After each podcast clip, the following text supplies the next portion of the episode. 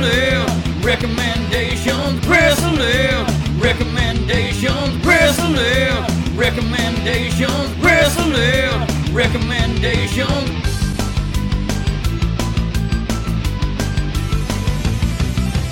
Wrestling recommendations, wrestling recommendations, wrestling recommendations, wrestling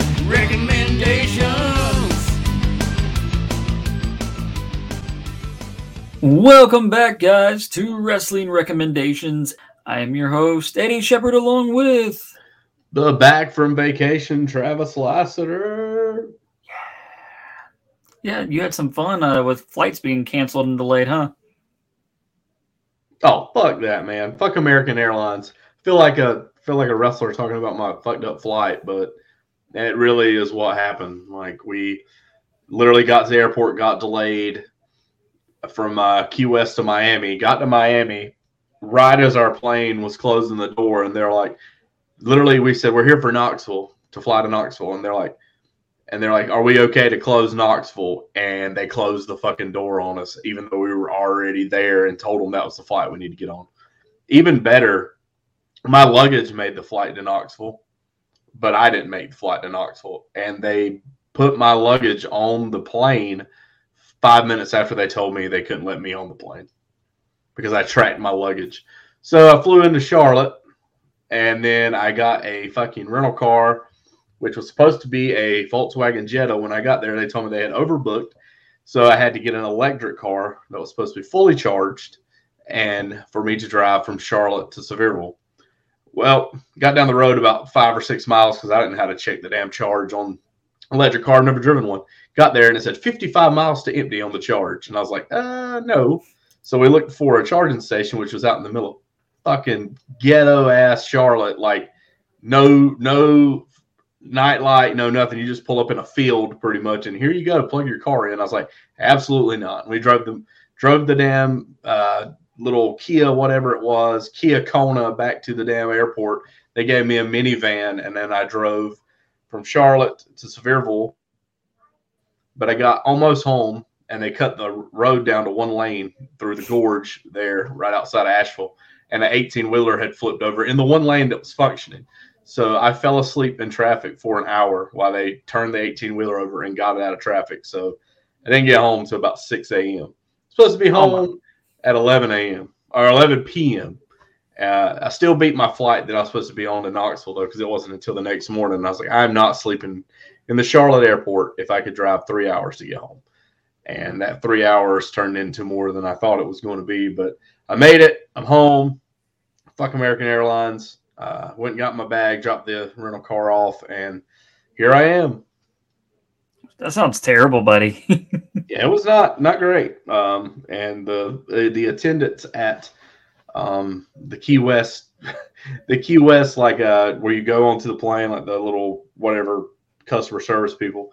Uh, one of the guys was a surgeon, and he told him he's like, I have to perform surgery tomorrow. Like I, I need to be on this plane, and he was like, show it like he was using his hands like I have to do surgery tomorrow. And she put her hands up like a plane. She's like, Well, there's no plane here for you to get on.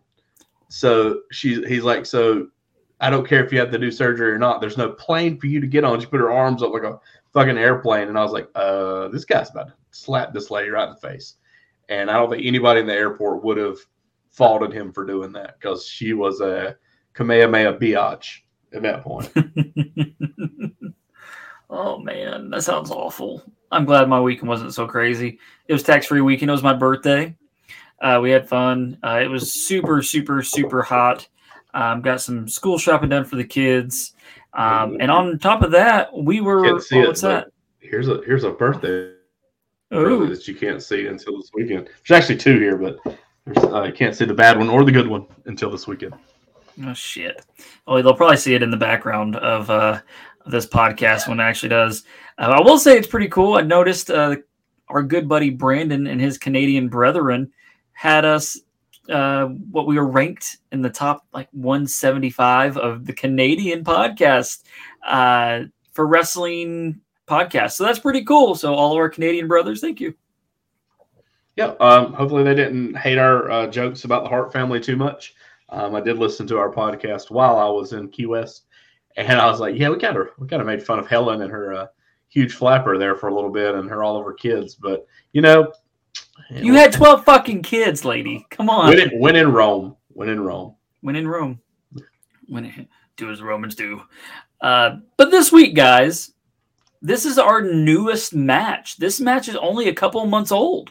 Uh, this match took place in May of 2023 as Seth Rollins and AJ Styles battle it out to become the new World Heavyweight Champion at 2023's Night of Champions. It's wild that we got a match this new. I was I would I would have never guessed with everything we have on our list that we would have already got a 2023 match. And I mean it's cool, but it was just like really like out everything and that match we haven't even added that long ago, maybe what a month or two ago, and here we are already covering it. So um but still super excited to cover it because it's still good. Yeah, it's about two months ago that we added it. Uh, so it's pretty crazy. Um, really quick too, we did add a new match this weekend.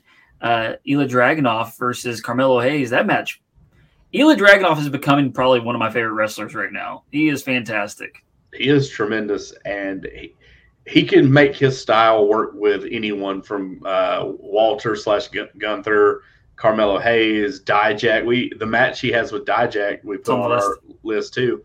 Uh, it's tremendous. Um, and and like he can work with Tyler Bate. I mean, we saw that in NXT UK. So um, he can just work with pretty much anyone, and he hurls his body around like he's 400 pounds on people, and he's probably like what 180, 185.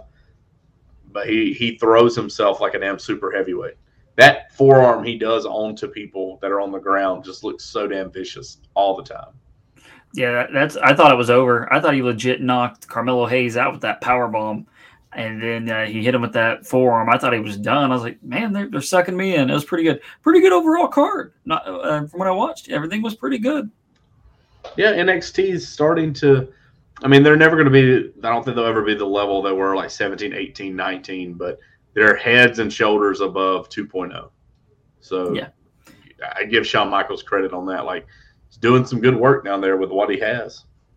Yeah, yeah, I, I agree. I, I liked uh, pretty much everything I saw. But going back to our this episode now, Seth Rollins and AJ Styles, we're doing this episode a little differently because we've covered AJ Styles pretty much all the way up till his WWE debut. We talked about him in New Japan, and this is Seth Rollins' first match on the podcast. But we have so many matches with Seth Rollins that include, you know, matches of him with the Shield matches of him, you know, as his heel character, uh, matches of him being the the Kingslayer. So there's a lot to talk about. So I want to save that, but I really want to focus on the thing this match is about, and that's the World Heavyweight Championship. So let's talk about it. On the April 24th, 2023 Raw, Triple H announced the 2023 WWE Draft. He would address Roman Reigns and the undisputed WWE Universal Championship. Since WrestleMania 38, Roman Reigns had held both the WWE Championship and the WWE Universal Championship as the undisputed WWE Universal Championship. I hate the way that they put that together. It's too much. However, due to the terms of Roman Reigns' contract, he would rarely defend the title. Shortly after, Triple H would unveil a new World Heavyweight Championship. I actually have the full clip of him announcing this right here. As a WWE superstar, I had the incredible privilege of competing at the highest level for all of you. I had the incredible privilege of standing in this ring, in this very arena at WrestleMania 22, defending the WWE Championship against one of the greatest of all time, John Cena. And now I have the incredible privilege of ensuring that WWE is all that it can be for generations going forward. And that is why I'm out here tonight to talk about Roman Reigns. The undisputed WWE Universal Champion who is coming up on 1,000 days as champion. A thousand days as champion. It is incredible. It is unheard of in the modern era. He has defended that championship against everybody, a who's who of superstars. And I can say that after seeing them all for 30 years, I can't name too many that would be able to hang in this ring with Roman Reigns. He is that damn good.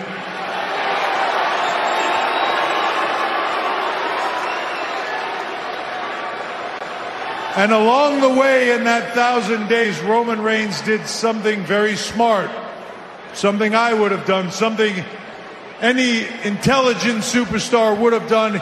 He negotiated himself into a position where he didn't have to defend that championship as frequently. While I don't blame Roman for that, and while that is great for Roman Reigns, it is not great for WWE. WWE deserves more. You deserve more.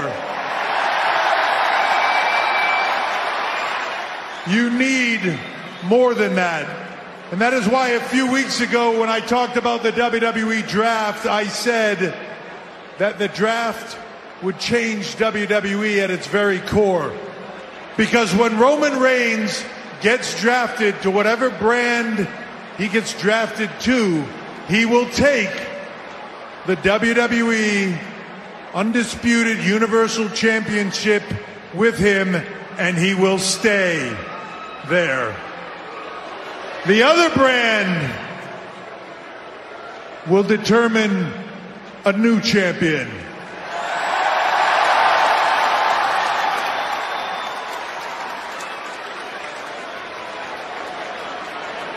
On Saturday, May 27th, at Night of Champions, we will crown a new World Heavyweight Champion.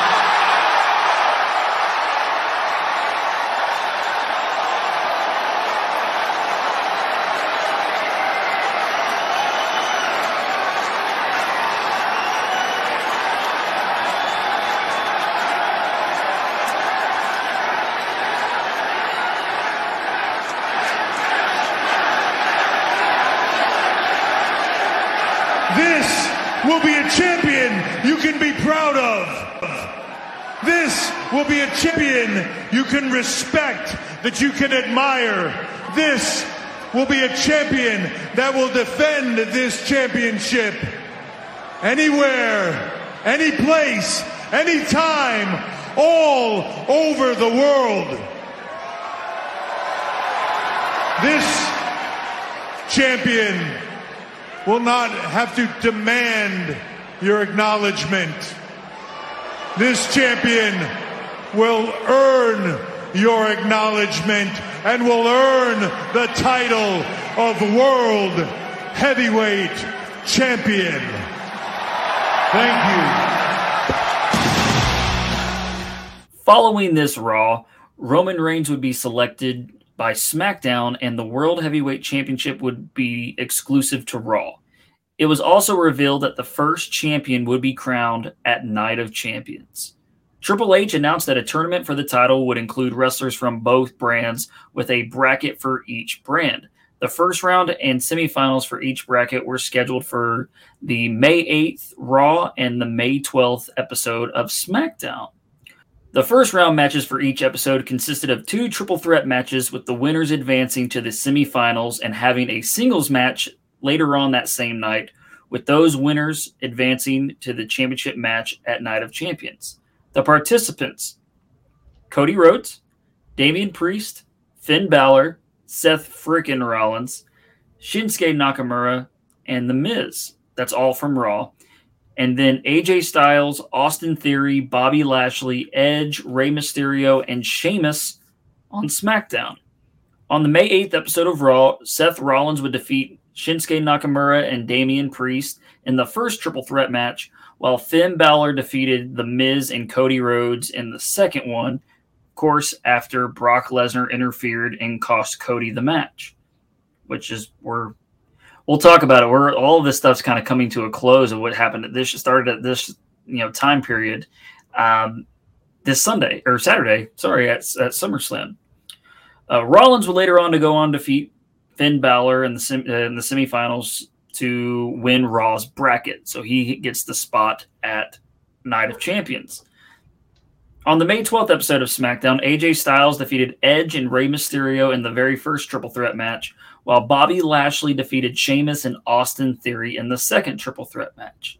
Styles would go on to defeat Bobby Lashley in the semifinals to win the SmackDown bracket, setting up the tournament finals between Seth Rollins and AJ Styles.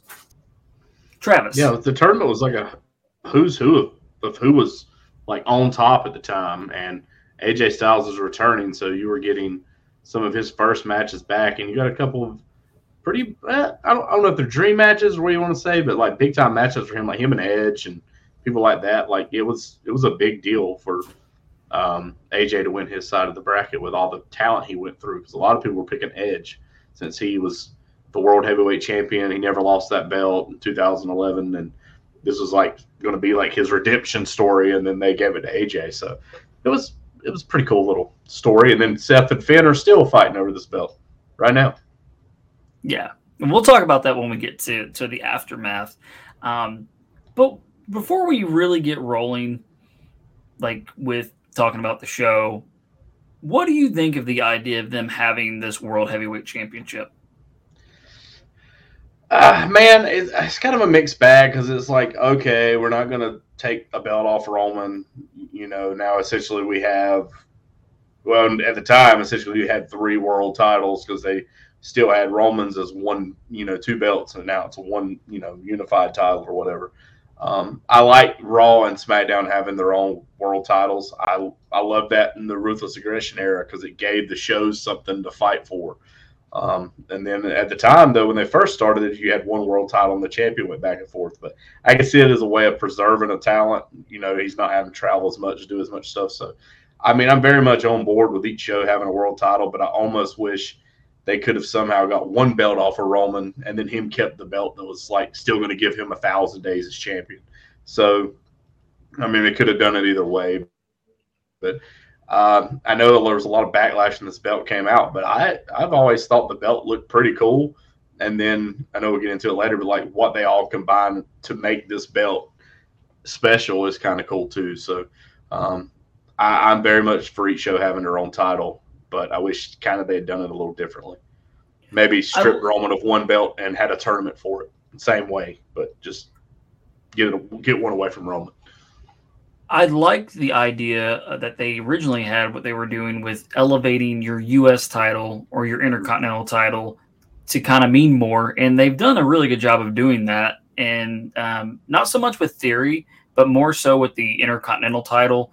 Um, but there were, you know, when Seth Rollins was, you know, U.S. champion, and he was going in there and having matches, and then Champa had, you know, the Harley Race uh, robe on, and they made and like with Lashley, they made it feel like a big deal. So I enjoyed that. Um, I really think they could have done an easy thing of having a triple threat match and somebody getting pinned that's not Roman Reigns. He's been the Universal Champion all this time. Just have him get, get the get lose the WWE title. That way, he still has the one title belt, and it's still one solid reign. He hasn't lost that. Uh, but to me, it's kind of goofy too. He comes out with three title belts now, so he has those other two belts, and then he has the new title belt that has the gold background. And I'm, I'm just not really. I just think it's kind of silly, and I, I feel like. Go ahead. I, I kind of like it because it's like a heelish move to be like, I have all these belts, but really only one counts. It's kind of yeah. a heel thing to be like, hey, it feels very Paul Heyman esque. Like um, and it kind of, I know it's it's kind of a reach, but remember when Ultimo Dragon came out with all those belts? Yeah. and he only defended one really like on WCW. So um, I, I kind of like that aspect of it. It's just like, look at me, I have all these belts, but in reality, only one matters. So it's it's it's a heel move, and I I feel that's got Paul Heyman's fingers on it a lot. Well, I think people's biggest complaint with this title being introduced was the first of the fact that the tournament was taking place on Raw and SmackDown. We just had the draft. They already said this title belt's going to be exclusive to Raw, so why put SmackDown guys in it?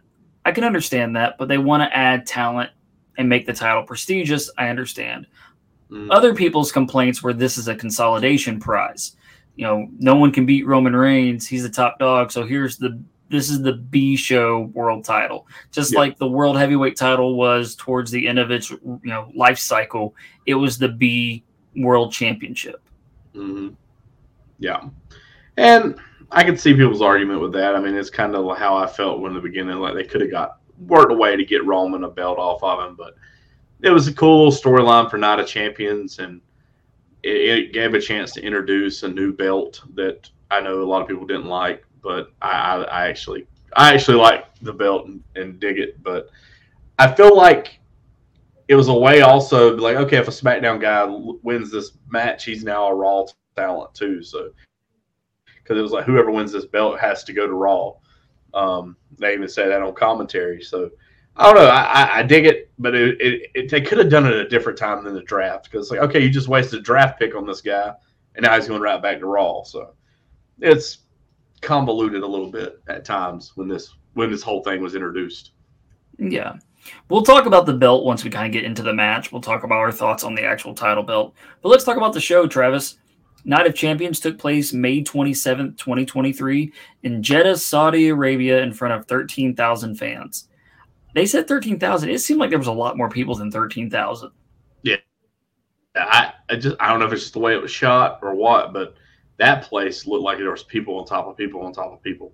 I mean, they did have that huge screen behind behind it says "Night of Champions," but I agree with you. I felt like it could have easily been over thirteen thousand people there. It makes me wonder if that's all they were all on TV side, which yeah. could be the case because I. Yeah, I mean, it could be. So. Yeah, I, I felt like it was more, but that's what that's what it said. So originally it was announced in March 2023 that the King of the Ring event would be revived and rebranded as King and Queen of the Ring to incorporate both the men's King of the Ring tournament and the women's Queen's Crown tournament. On April 13th, however, it was revealed that the WWE scrapped these plans and that this Saudi Arabian event would instead be Night of Champions kind of breaking down a little bit with the Saudi Arabia stuff because we haven't really uh, talked about. I don't think we've had a match. This is probably one of the instances where the show is actually really good in Saudi. Um, yeah. So we had in 2018, early 2018, WWE began a 10 year partnership with the Ministry of Sport in support of Saudi Vision 2030, Saudi Arabia's social and economic reform program. The 2023 Night of Champions would be the ninth event that the WWE would hold in Saudi Arabia under this partnership. So, th- like the Saudi shows were notorious for being shitty. Like yeah. that's kind of like it's a, almost like a trope. You know, Shawn came out of retirement for a Saudi Arabia show, Saudi Arabia show, and it's probably the worst match ever. It's up there with Hogan Warrior Halloween Havoc. Bad. Kane's mask comes off. Triple H tears his pec. The Undertaker. Shawn misses a moonsault is just not in the best of Undertaker shape. Uh, Goldberg almost kills the Undertaker at one of them, uh, spiking him on his head because he notoriously like hits his head on the fucking ring post and gets concussed. Um, Titus O'Neil almost killed himself. Titus World Slide was born over there. Um, there's always something bad that happens at Saudi shows, and this may be the only one that's rewatchable and enjoyable from start to finish. Did uh, didn't Seth Rollins and Bray Wyatt didn't the title change between them at a Saudi show? I believe you are and correct, then sir. Goldberg defeated Bray Wyatt at a Saudi show for the title, the Universal title. Yeah, he did because the other one Goldberg wins. He beats uh, Kevin Owens at Fastlane in like 20 seconds. So the Saudi show was like pretty much we're going to bring all the legends out of retirement, put them in a match, uh, because that's what these you know what Saudi wanted. They wanted big stars over there, so they did it. But it's like, meh. Yeah. A lot of times it didn't work. It's a big No. payday for the boys, though. Yeah, like I said, breaking it down, this is really um, one of the better shows, and I, I we'll kind of talk about it a little bit too um, about 2023 and WWE pay per views because they've been on a fucking roll. Like they've been good. Every Yeah. show has been really fucking good, but we'll talk about that. Here's the matches that we got. Of course, the opening match is Seth freaking Rollins versus AJ Styles to crown the new World Heavyweight Champion. Trish Stratus would defeat Becky Lynch. Gunther defeated Mustafa Ali to retain the WWE Intercontinental Championship. Asuka defeated Bianca Belair to win the Women's Championship. This ended Bianca's long reign. It was 300 and something days. It was, might have been close to 400. It was very, very close to that. She lost the title then. Uh, Rhea Ripley defeated Natalya to retain the SmackDown Women's Championship in a minute and 10 seconds. Yeah, kind of, kind of pointless, really. Um, going back to that Bianca loss, though, I think everybody was ready for that at that point. I know we were. Yeah, we were we were so ready. It just it ran its course, which I'm glad they got it off her. I'd rather have Asuka with the championship. Brock Lesnar would defeat Cody Rhodes by technical submission. He passed out, so this is the this was the second match of their feud. Um, so we're about to get the the final one in this uh, coming At the uh, Summer- Saturday at the SummerSlam, Wow. as Bret Hart would say. And then the main event was Kevin Owens and Sami Zayn uh, defeating the Bloodline to retain the tag titles after the Usos turned on Roman Reigns. And people were giving shit about Roman not defending their belt, and then no one said a word after the way that angle turned out at the end. Like it was pure gold. Like Bloodline storyline's pure gold anyway, but like they were like, "Oh, this sucks. Roman's not defending his belt. They're just trying to get him to a thousand days," and then they give shit after the way the show ended. This this show and then the following show where the um, Usos and Roman and Solo uh, they had a great tag match too, and uh, it was the Mhm. first time Roman's been pinned in what Just Baron Corbin. four years, almost like three and a half years. I think- it's like December of 2019 or something. I wanna nuts. say. Yeah. So it, it's That's wild. crazy. So, I mean, people can say what they will about that. That storyline to me, it, it, it had wheels. I mean, is a, can you argue that Sami Zayn and uh, Edge and Drew McIntyre and Cody Rhodes all should have dethroned Roman? Absolutely. I think it it, doesn't. At this point, the Bloodline storyline doesn't need the title belt. The title belt's secondary compared to the feud. Yeah, and I and I can I can get behind that because Drew McIntyre at was it Clash of the Castle. I thought they were going to pull won. the trigger there. I He thought they should've would pull the trigger there, and then Mania, like people could give it shit that he didn't win, but that should have been Cody's moment. I still believe that they should have pulled the trigger on that. Even though I have enjoyed him and Brock Lesnar, like I, I just feel like that was Cody's moment. They build it, they build it, they build it, and then I just don't see how you can get him that high again to win the belt. Um, he won the Rumble. He came back off the injury. Like it's, I guess maybe it's just the trope of oh, the guy comes back, wins the Rumble, wins the belt at Mania. Like, They're trying to break it. I don't know. Maybe they're trying to keep us guessing, but they definitely have, and they've definitely kept everybody's interest with that storyline.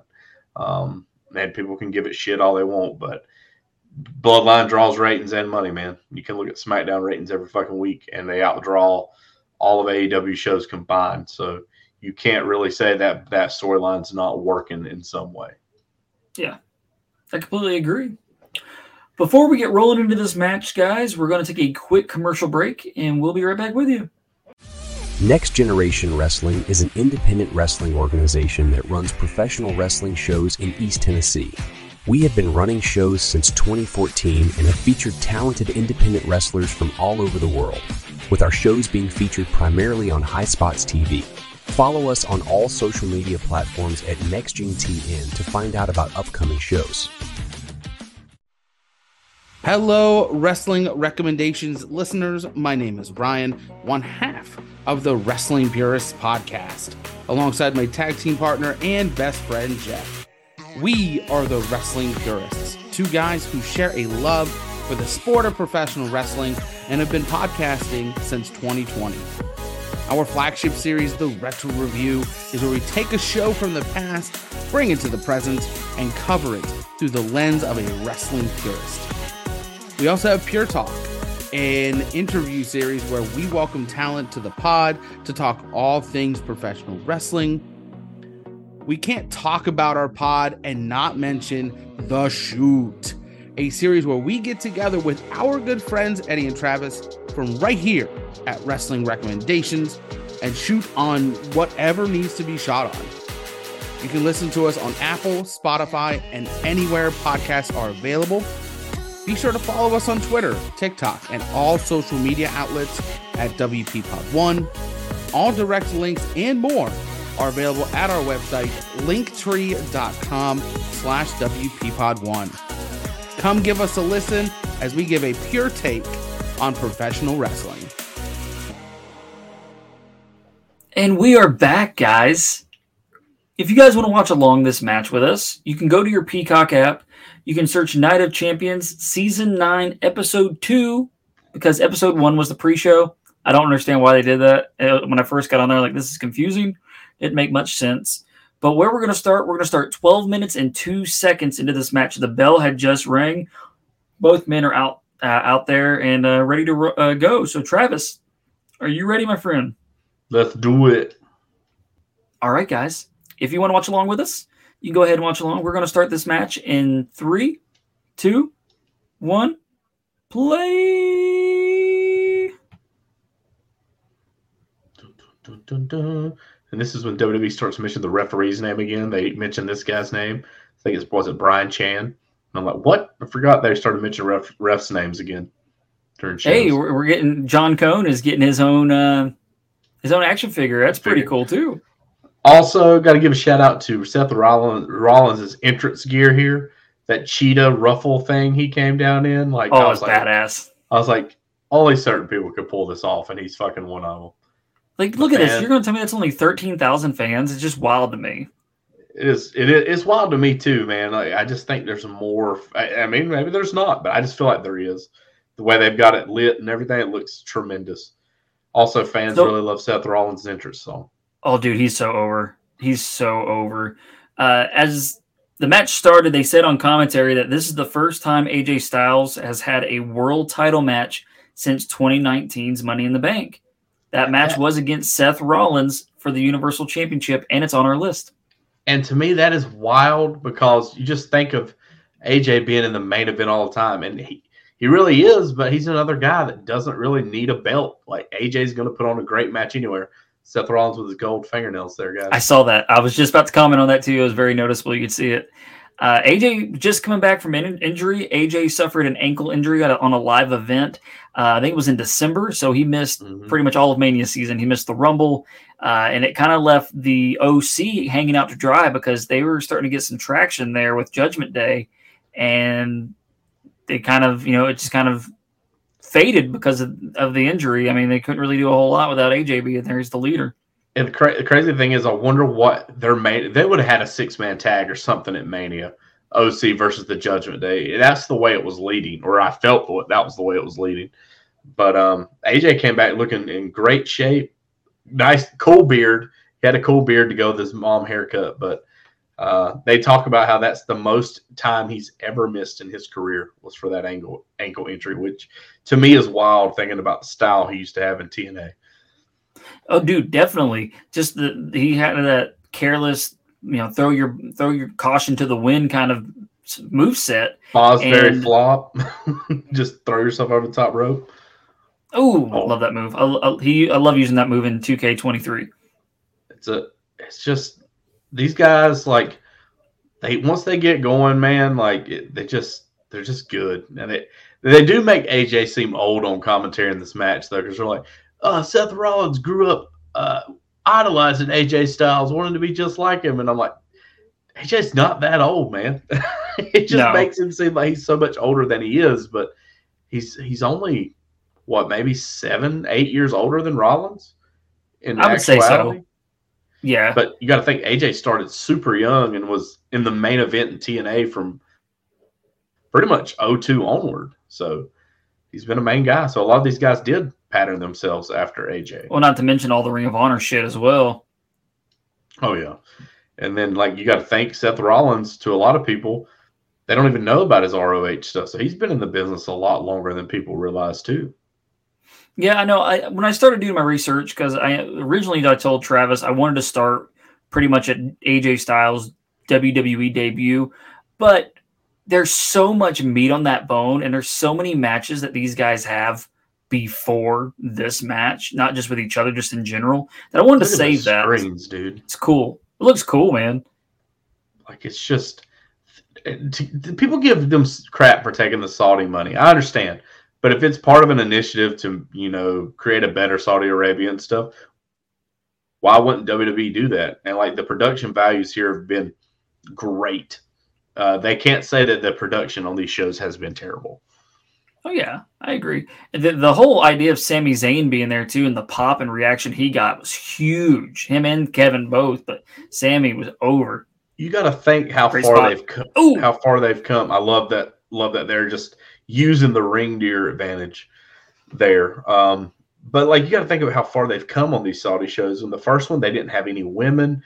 Sami Zayn wasn't really allowed to be there. There was, you know, wrestlers refusing to go, like Daniel Bryan, um, different stuff. And now you have multiple women's matches on a show. People of different ethnicities and backgrounds are now like welcome there and I don't know how much that is political stuff over there. I'm, I'm not into that stuff, but just on a WWE scale of how much they've changed as these shows have progressed on is a ton. They've done a ton of different things. They had three women's matches on this show. On this show, that's unheard of. They did. It, it, like I said, overall, this show is really good. I mean, I highly recommend if you've never watched the show, go out of your way to watch it. It's it this from top to bottom is pretty damn good. Um, during this time, though, the reason Seth Rollins and Becky are first and second on this show is because Seth was filming Captain America: Brave New World.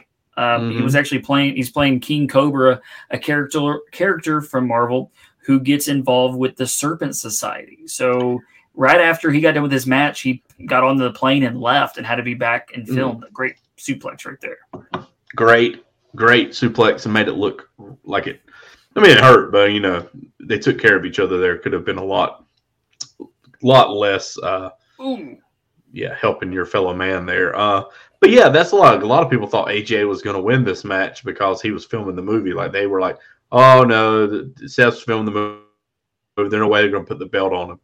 And spoiler alert, he wins the match. But it's just, it's just, it's just crazy to think, man, that that um he, he flew all the way around the world for this for this opportunity and then flies back for his movie. Like that speaks how much he loves WWE.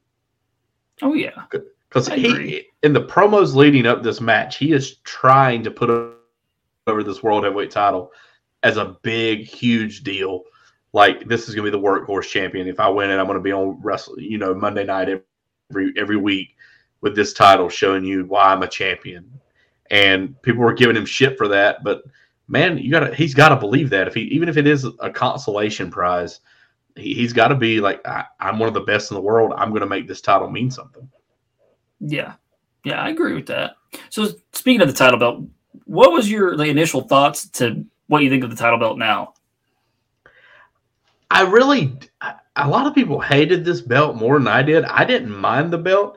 It's just to me, the first, my first thought was the cruiserweight title because the cruiserweight title had that big WWE and the globe in the middle of it, and it really looked like they took the belt from like 78, 79, like the one Billy Graham had, Bruno had, and just plugged that in the middle of it, and it like exploded out.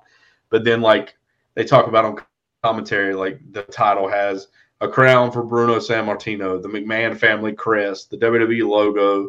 Like it has different aspects of the title to show the history and the lineage of the belt, which you didn't see that right off the bat. Like they had to tell you about that, but I didn't Well, like mind when- the belt. I just thought it was cool. I thought it was cool. the lighting that they use, I mean, in the ring, like I mean, look at it right here, you see it. Um, the lighting that was in the ring, you couldn't really see the belt well, and then they put the replica belt up, and you could actually see it. I was like, "Oh, I actually like that." At first, I was like, "What the hell is this thing?" But when they showed, you know, they showed that it went up for sale, and I could actually see what it looks like. Um, Mhm. I liked it. It's grown on me quite a bit. I really enjoy it. Uh, I think it has a lot of the. Um, uh, you can tell it has a Big lot. Yeah, it, the it, is- the big gold's a very big inspiration for it. It looks cool. Oh, Buckle Bomby, I watch those. Oh Lord, Yeah, ask Sting about that. Finn Balor. Ugh. Finn Balor, yeah. Which is still Ooh. part of their storyline now. Love that frog splash there. Yeah, he has one of the best frog splashes out there. Him and uh, um, Hiroshi Tanahashi might have to battle it out one time. That'd be oh, that'd be a great match. Dude, and just look at these fans. Like they are into this match. They they keep taking a lot of crowd shots here, and it's because these people are into this shit. Like they don't get Oh, yeah. WWE but twice a Well, year. So like why not be into it? Seth has done a great job of getting himself over, and it's the simple things are what's gotten them you know, gotten him over. That looks fucking cool. That's a cool visual, man. I mean, they they do a great job here of making it look great. Um, We got to think Really his heel his heel tendencies is what got him over. yeah. Well, you know how it is. If you're a real good heel, you get over as a baby face because people Oh. like a good heel. Oh, love that backbreaker, neckbreaker. Do you think WWE has truly used AJ to his most potential?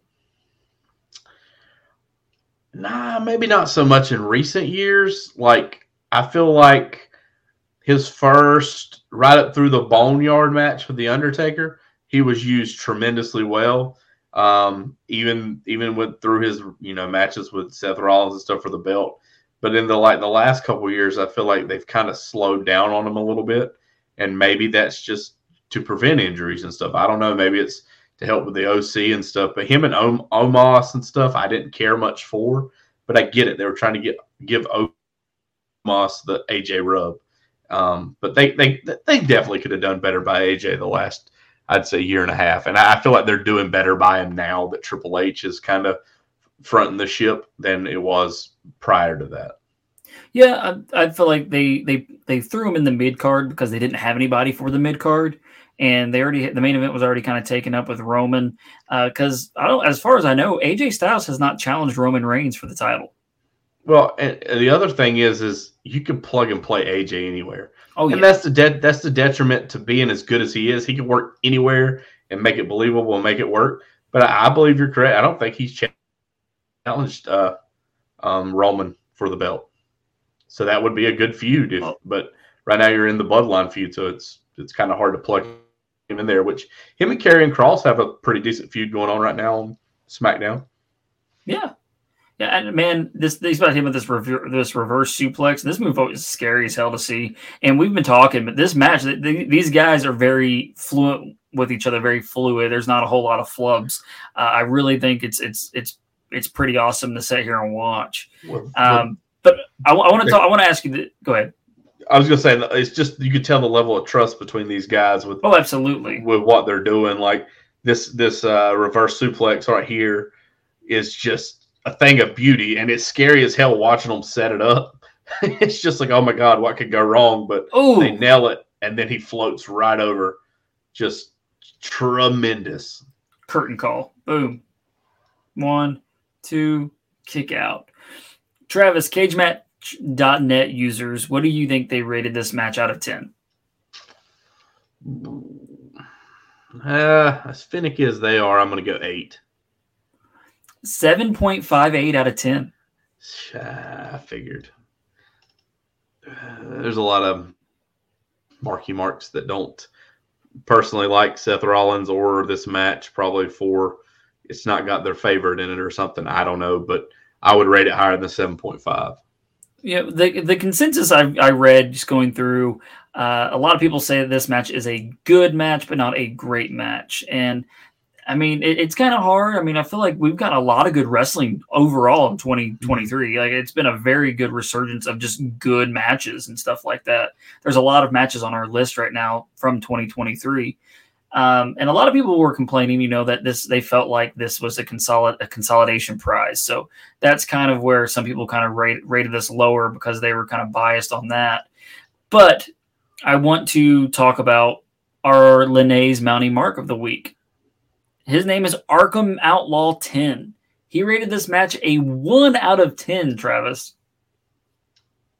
Yeah, he's uh, definitely not watching the match. He's probably got some other kind of feelings, I'd say, for it. Like, if you take out the consolation prize of it, which mate, people should, it should just be the match and what's into this match and, you know, what the match makes you feel. Like, I don't feel like this being a consolation prize for the world title is whatever it is. Like, I mean, you watch this match, you can't tell me it's a great match. It's not a great match.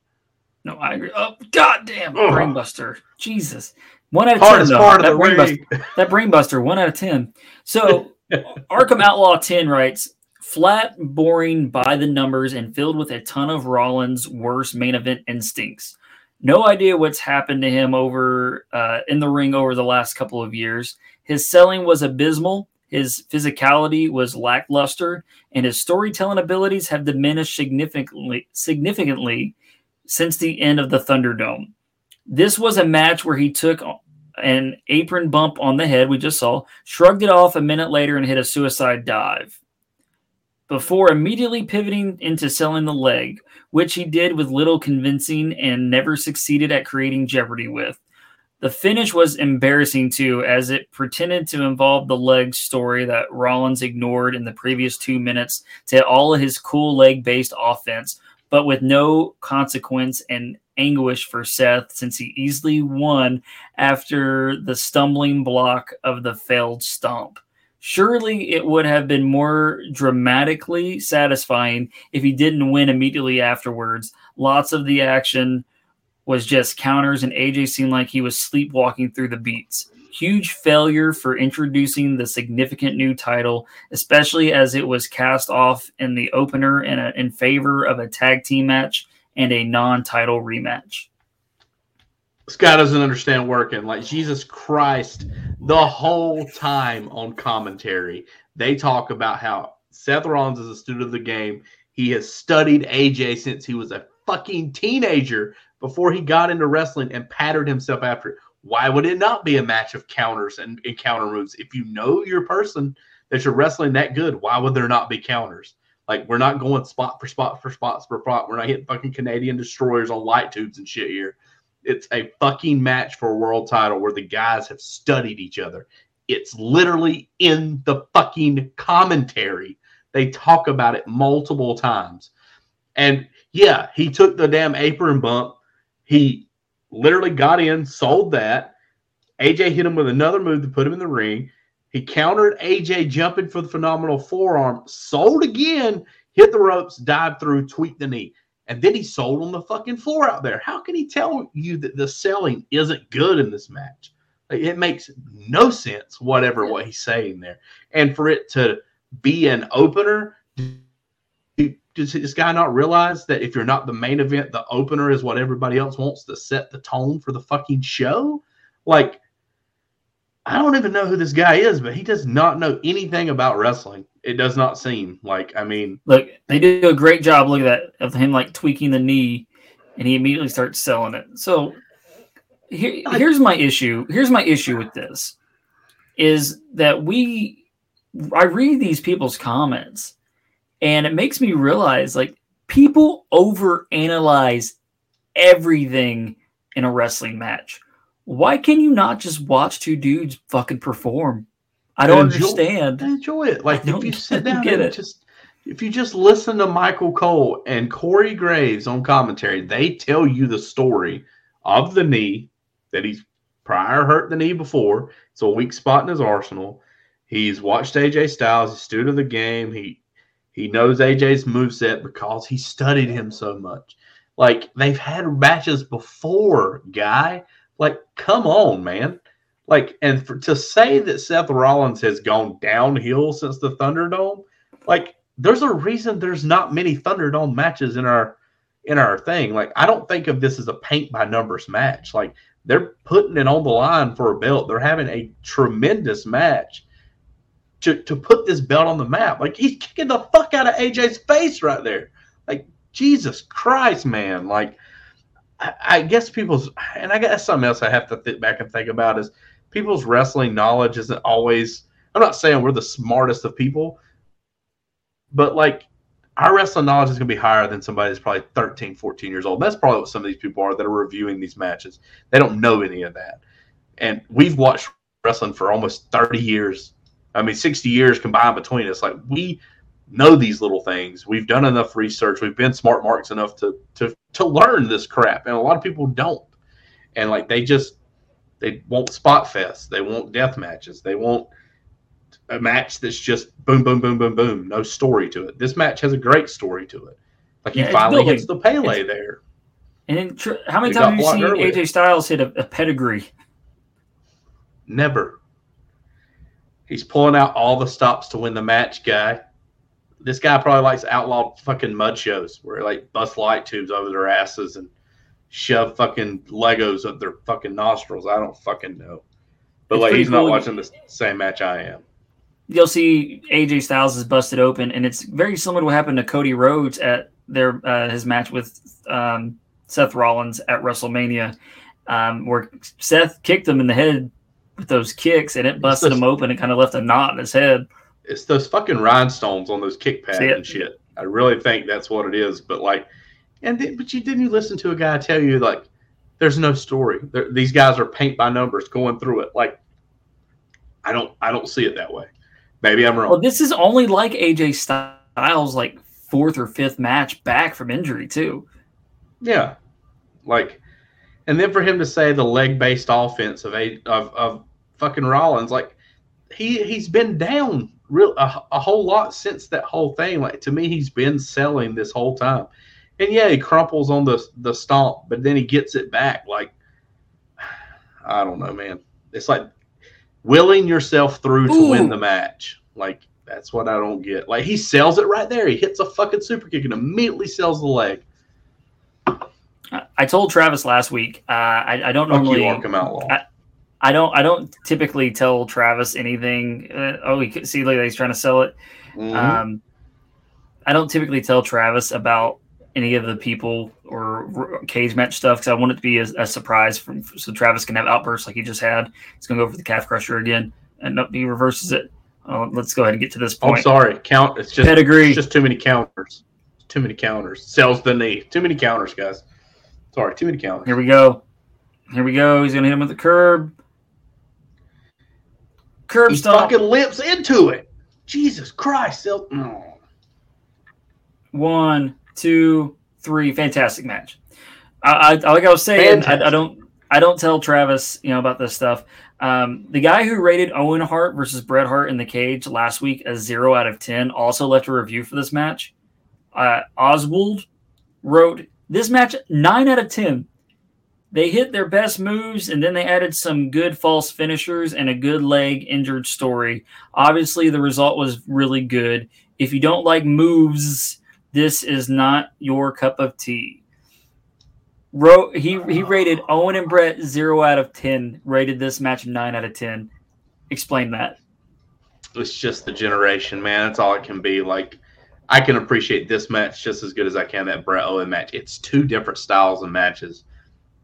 And that guy obviously just isn't a fan of the Bret Owen thing. I agree with the guy here. I thought they did a great job. I, I would rate it kind of the way he rated it. But, like, I mean, it's that's what it's got to be, man. It's just like their style, their preference, and they don't want to learn or like anything else. Yeah, sounds like a good friend of ours. Yeah, I know. Fuck you, Brandon.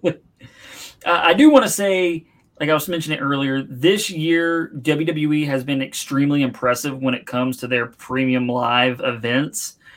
But every single show has been good. hmm Do, do we have a that under this guy understands working guy? Do we have that guy No. this week? No, I didn't want to give it. I didn't want to give it to Oswald because fuck him for giving Bret Owen a zero out of ten. You can't be a Mountie Mark and a, a, you understand working. You can't be both. No. Like I just I don't understand where that guy Arkham Outlaw, whatever, man. Just I, I just wish I could be in these people's brains sometime to see what they think is good. the fan standing up tells you clapping all you need to know about the match. Like, doesn't matter. Yeah, and if there's a guy who deserved it, Seth Rollins deserved it. He was putting a lot of that workload on his back. He was having good matches night after night. He, he he's one of those guys who just have good matches. People talk about like kind of this era's. I, I can dare I say he, he he's this era's Shawn Michaels. Well, if, people could say like Jericho reinvents himself, stuff like that. But look at what Rollins started out as to what he is now. That guy constantly is reinventing, changing with the times, and making his character relevant every week since the Shield. You you, yep. you can't take that away from him. I agree. I definitely recommend everybody check this match out, and uh, it, it, it was pretty good. I enjoyed it. Uh, I think that you know to me, seven point five eight out of ten is kind of low. Um, mm. But like I said, man, I definitely recommend everybody check this match out. I agree. Great match. Like, if it was me, I would say probably I would probably say a nine out of ten. Like, I feel like they caught it, maybe could have picked it up a little bit more at the end. Um, more a little bit more sense of urgency, but like I, I like the story of the counters, like the story of the the knee. I like you know it all made sense in the end. Like would I like to see them catch another gear, maybe even have two or three more minutes? Yeah. But to me, nine out of 10, it doesn't get a whole lot better than what they did. Like, I mean, it's not perfect. It's not the best match of ever, but I, I would give it a solid nine out of 10. Yeah, I would give it about a, like an eight, eight and a half out of 10. I think just because I, I feel the same thing, like you were just saying, it could have gone into a whole nother gear um, and seen, you know, it's hard too because these guys, it's a tournament. They're not really coming off like a story. Like the story is just the tournament and the crowning of the champion. Mm-hmm. There's not more, if it was more of a rivalry between the two guys and it led to this match for the title, I think I would have given it more. But with it being kind of a one off between these guys, because these guys have only worked each other a handful of times together, um, I, I still would say at least an eight and a half out of 10. I, there is one thing I wish they would have done. I know Triple H came in and gave Seth Rollins the belt and you know strapped it around it. I would have liked to have seen that sign of respect between AJ and Rollins for just kind of doing that. Like AJ didn't really get his moment for you know putting on a great match there. They just kind of walk him out with the ref. It'd be cool for them to kind of acknowledge, hey, look what we just did. We had a fucking tremendous match, kind of thing. So that's the only drawback to the after the match. I wish AJ would have got that little moment with Seth. Yeah, I agree.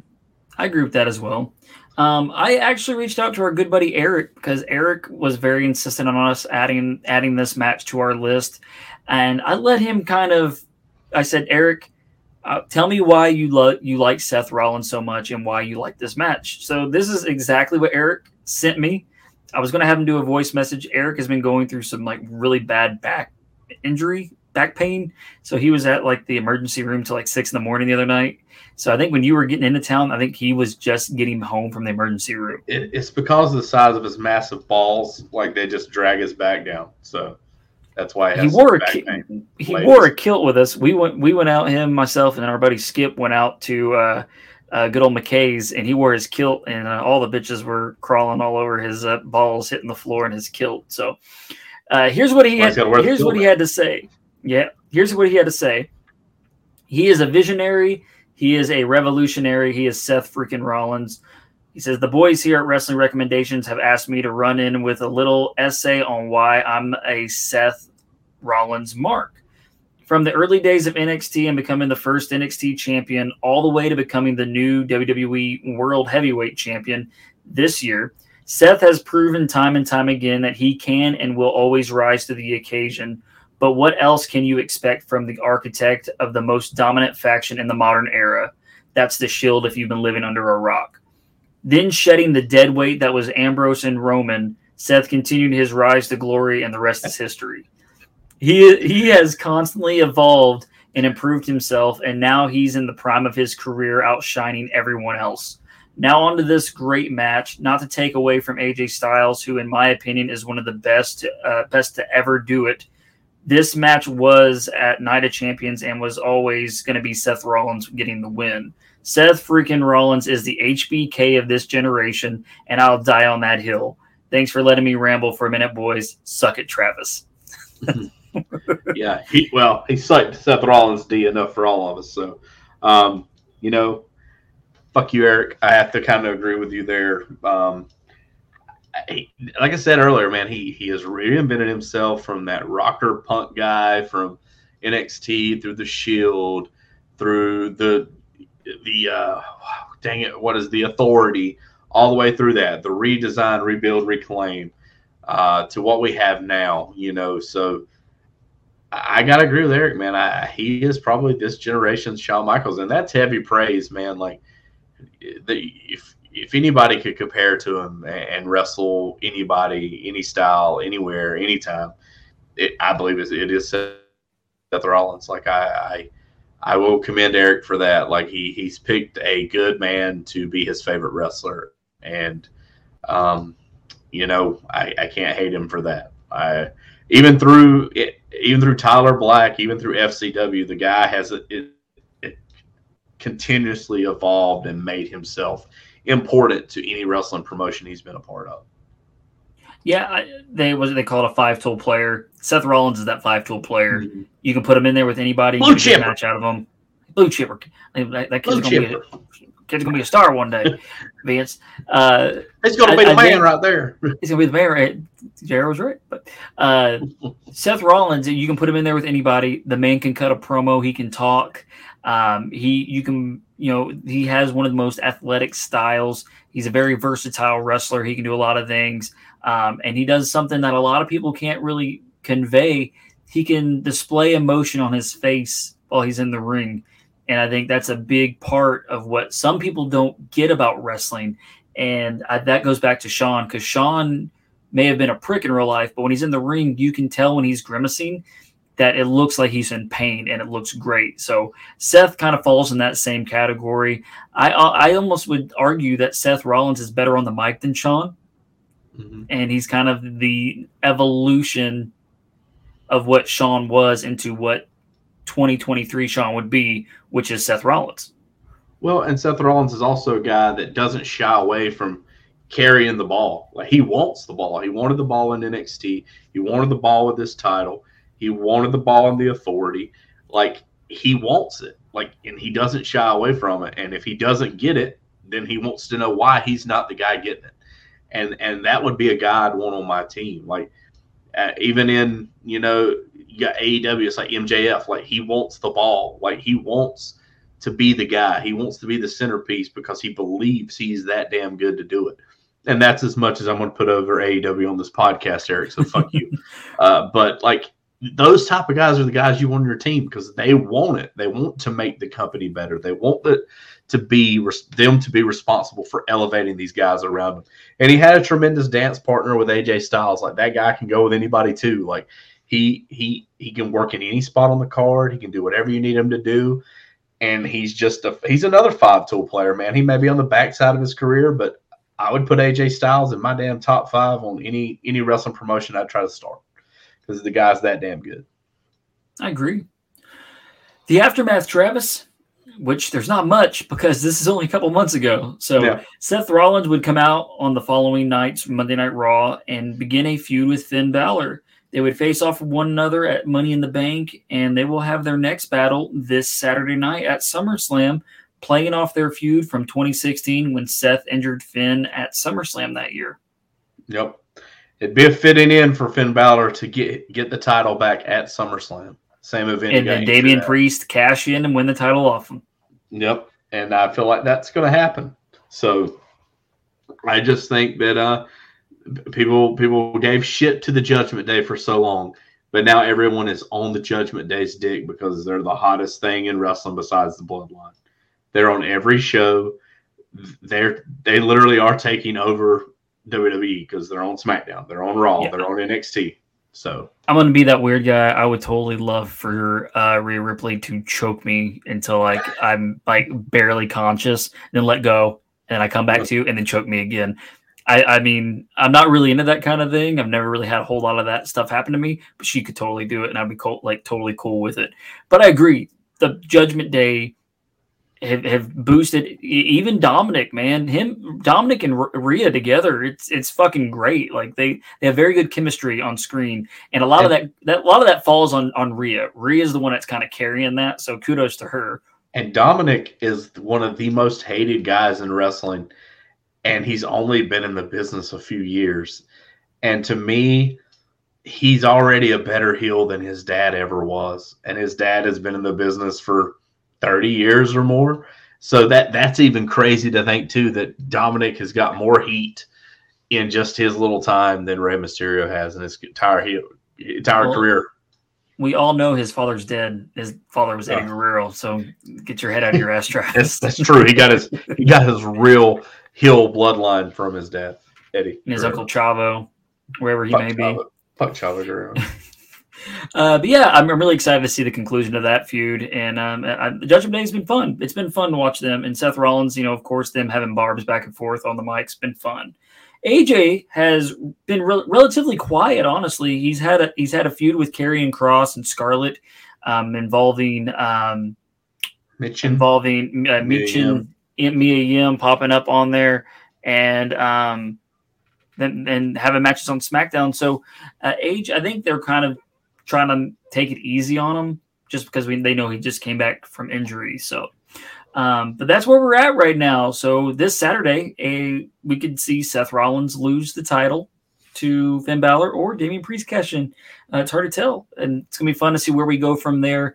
A lot of stuff going on with uh, Cody Rhodes. I saw the music video that they put out with Cody Rhodes and Brock. Got me hyped to watch their match, which they're saying that's going to be the main event of the show, from what I was was seeing.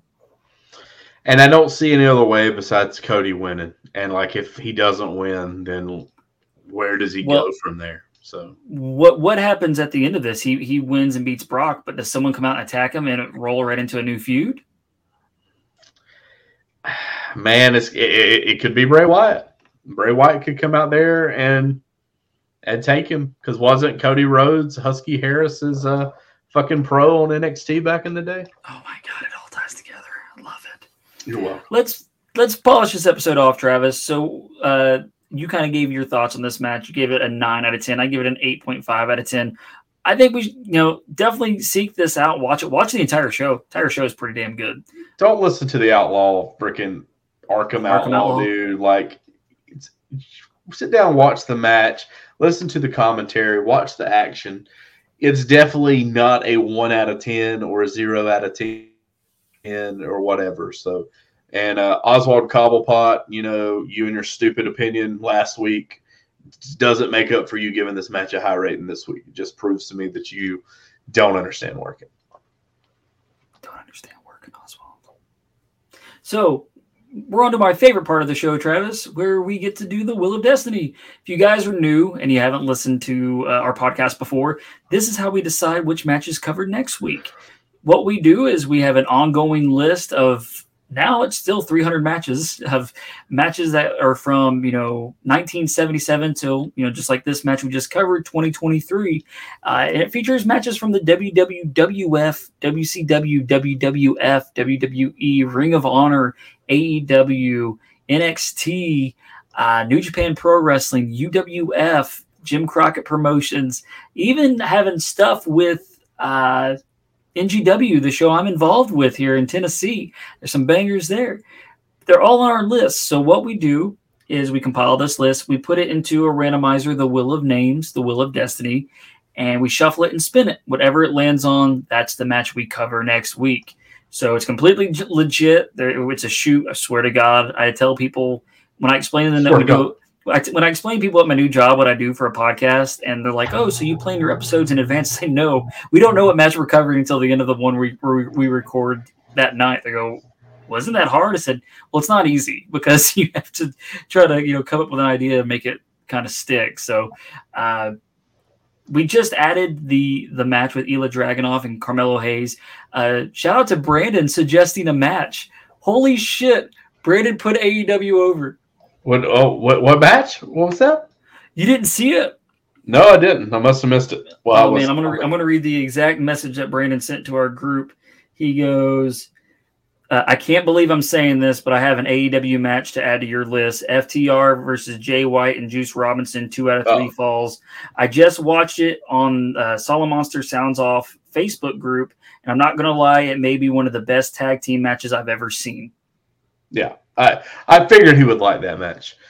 It we seemed- told him he would like it. Yeah. Remember, we said Yeah. that. so yeah, we we we already had it on the list, but like, thanks Brandon for your AEW suggestion. Um, I still He's like, think he's like, fuck AEW. I still think he hates AEW. He just really loves a FTR. That's that's the thing. He he loves FTR, no matter Oh, yeah. where they are. So and we do too. So, Yeah. So, Travis, what do you think we're gonna get this week? I'm gonna go AEW. I, I really want to talk about an AEW match on here, so uh, Scott will stop giving me shit, and uh, I can put over AEW as Eric tells me every week before we do the podcast. He did do it this week as well. Um, I'm going to suggest Ruthless Aggression Raw around the Raw show. Wow, All right, let's spin it, man. We're going to spin the wheel. Let's make a deal. Spin the wheel, make the deal. Spin the wheel, make the deal. Spin the wheel, make the deal. Let's stop and Travis. What are we going to get? Oh, we finally got some. WCW. Uh, yes, no, like it, NWA, Crockett, WCW, okay. and it's it's a great match, and it's a star-making match. okay. What do you think it is? Is it Sting and Flair? It's Sting and Flair from Clash of the Champions One, baby. Sting and Flair. I was about to say that that's like the one that everybody talks about being a star making match from NWA. So had to jump on that that train. I, I'm excited to cover that. Like I know Jeff over the Wrestling Purist hates Sting, but he, he I think he can even say that Ric Flair put Sting on the map here. I mean, Brandon loves Ric Flair. Brandon loves the NWA. He loves this match. He was a huge Sting fan. He even says that he had Sting posters all over his wall as an adolescent. Um, and I believe him because uh, Brandon doesn't really lie about his loves in professional wrestling or really anything in life. So, um, we've learned anything about that, he he he he loves what he loves and hates what he hates. So, I give Brandon that. Um, but yeah, man, excited to cover that. It's the first Clash of Champions, which is there's a backstory to the Clash of Champions too. So I'm excited to talk about that. It's it's it's all during, um, you know, the Jim Crockett Vince McMahon uh, war that is less and less talked about because it's getting further and further away, and uh, the generation that grew up, you know, watching it doesn't really talk about it because you have the Monday Night Wars now. You have AEW and and WWE, so. You know, it'd be fun to, to touch on that, talk about it, and I believe the wrestling purists just no, I don't know if they just covered I think they covered Clash of Champions too. So they covered Miami Mayhem. So we're covering the first Clash of Champions. Dude, I'm I'm stoked. I love that we're gonna have uh, Flair on here. Is this Flair's first match on the pod? Uh, I don't think it is, but it could be. I thought we covered another, a different Flair match, but Flair was out there with Shawn and Triple H, but I don't think we have a match in any Flair matches on the pod yet. well, this could be a pop and a cherry moment for Ric Flair. Then, no, You Sting's been on here a couple. I, I gotta I gotta I gotta look now because it's it's it's gonna bug the hell out of me. Um, Sting, we did TNA Sting. We've done um, Vader and Sting. Vader and Sting. Um, I, I'm not seeing any Flair, man. That, that's wild to me, but like it also it just tells you the amount of sheer amount of matches we have on this this thing, man. I, I'm we- really excited. It'll be fun to talk about Flair. We've already talked about Sting to that point, so it's gonna be fun to kind of talk about you know him joining Jim Crockett Promotions after you know the UWF buyout. Um, and Sting was you know getting big, teaming with Rick Steiner around that time. And Flair's like, I want to make this guy a star. So it's going to be a lot of uh, fun and old school stuff. It's going to be fun to watch that match. It's a longer match. Um, and the backstory behind Clash of the Champions and WrestleMania is going to be a pretty, a pretty fun story. Pretty fun story, pretty fun backstory. Two legends of the industry. So uh, just about to, Ric Flair's going to get us flowers here on wrestling recommendations. Hell yeah. So Travis, what you got for me? Uh, not much, man. You know, just selling stuff on the eBays at TG on the Man 12. Got to can actually get some more stuff up now. I got some stuff up before I left, but can add some more things now that I'm back off vacation. Um, be sure to check the guys over there at uh, the Wrestling Purist out. Me and Eddy are constant, constant uh, contributors over there. We we sit in on some uh, great shows that those guys have. I've also shut in on some really sit, shitty shows, but you know that's part of the fun talking about good and bad wrestling. So, um, you know, it's always good to talk to those guys uh, and then uh, be a part of their program. Um, shout out to guys there at Bleeding John. Moxley did bleed tonight. He uh, fell on some thumbtacks and his back bled. A little different kind of bleeding, but he still fucking bled. So shout out to those guys doing the Lord's work over there. Um, you know, we talk about Brandon, you know, A from Canada A lot. Shout out to the uh, Ransom of Black Lodge pod, pod, podcast. Sorry, Jesus Christ. Uh, celebrating their six year anniversary with a retrospective on Kerry. Nice, you know, nice to see those guys chugging along over there. Haven't haven't listened to it yet, so uh, pretty sure Fat Tony and Brandon make fun of me somewhere along the way. So fuck you, Fat Tony, and fuck you, Brandon. Um, I also heard uh, we, uh, the the two guys over at Wrestling Recommendations maybe having a run in in October. Oh yeah, fucking, it's possibility, man. We won't we won't announce what they're talking about, but just just say if you enjoyed us on Halloween Resurrection, uh, be prepared for our, our next appearance. Um, I think that's the last time I was on Rants was uh Halloween Res- Halloween Resurrection. So uh, best still best Halloween movie out there. Uh, quote me on that. Uh, we'll say that right there. But um, you're such a piece we, of shit. You're wrong.